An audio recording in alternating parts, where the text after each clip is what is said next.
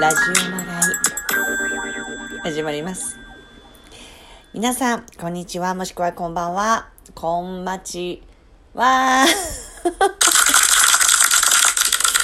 こんにちはとこんばんはの間を行きたかったんだけどちょっと失敗しましたね、えー、皆さん、えー、この前ぶりです。マリエでございます。ね、あのー、たくさんの方々に聞いていただいたみたいでありがとうございます。舞台リトルショップオブホラーズのね、ちょっとこう感想、千秋楽を駆け抜けての感想などを話しましたけれども、そう、お便りもいただきまして、センスちゃん、えー、久々のラジオマガイありがとう。そしてリトショー、千秋楽おめでとう。1年半、かっこ540、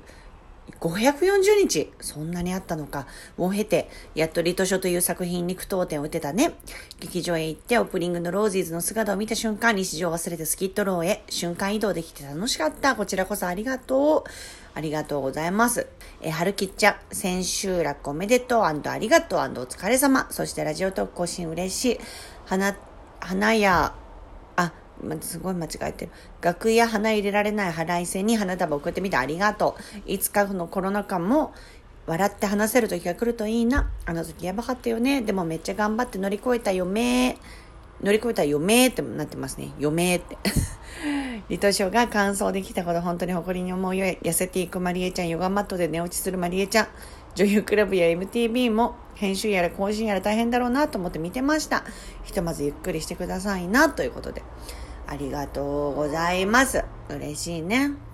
いや、本当にね、駆け抜けられてよかったっていうのと、こうやって皆さんからのこう応援だったりとか、そのツイッター、SNS とかのつぶやきだったりとか、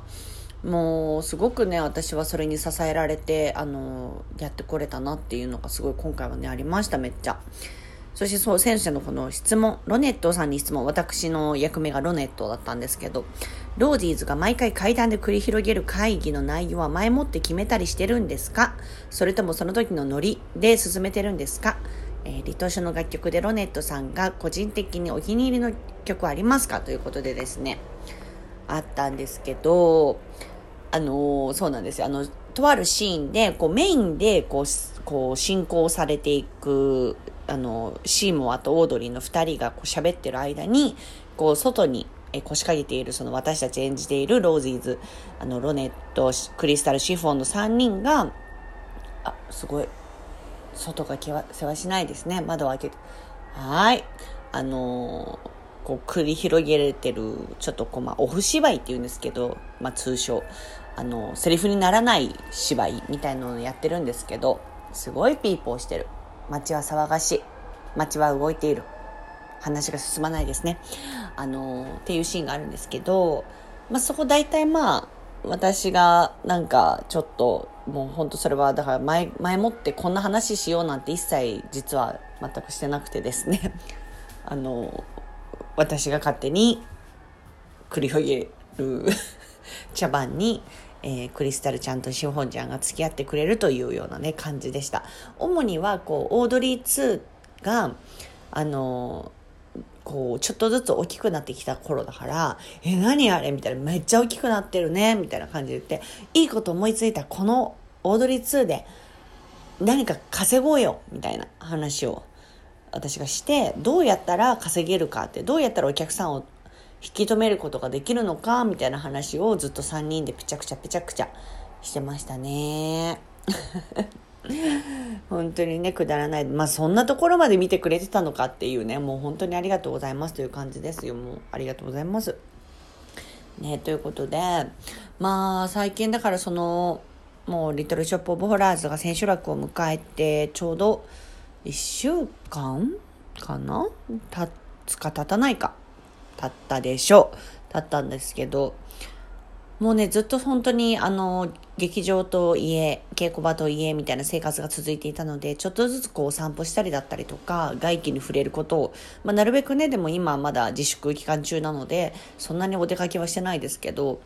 あの、人間的な 生活をできてます。そう、私は本当にね、あの、エンタメが大好き人間なもんで、ずっとやっぱ自分が舞台に立ってる時は、あの、舞台をね、全然見に行けてなかったんですよ。なんで、この前ね、見に行ってきました。シスカンパニーのですね、あの、お芝居、これ演劇ですね。友達という作品なんですけれども、加藤拓也さんが演出で、もう私の大好きな浅野和之様が、えー、推しのですよ。浅野和之様が出演されている。もう浅野さんの作品はもう私はもう見ないことはもうないですからね。もう絶対見に行くんですけれども、見に行ってきて、ね、もうね、すごく面白かった。もともとね、この作品はちょっと違う、昔違う劇団であの見たことがあって、すごい、それもすごく面白かった。まず、やっぱね、話がすっごい面白い、安部公房さんの。めちゃくちゃ面白くて、まあ、とある男の人が1人いるんだけど、その男の人の家に、約9人の、あの、家族みたいな、あの、謎の他人がですね、いきなり押しかけてきて一緒に暮らし始めるっていうところからがスタートなんですよ。で、こう、隣人愛だ、これが隣人愛だって、一人でしょ、孤独だよねって、だから私たちがいてあげるよっていうスタンスで、もうどんどんどんどんその、とあるその男っていう主人公の生活を侵食していくという話なんだけど、ものすごくこう、コメディタッチで描かれてるんだけど、やっぱどっかちょっとね、ホラーなんですよ。もう、なんか、最古な感じ。なんかそれがすごく奇妙なんだけど、どこか面白くてみたいな話で。私のその大好きな愛する浅野和之様はねもう最高だったの。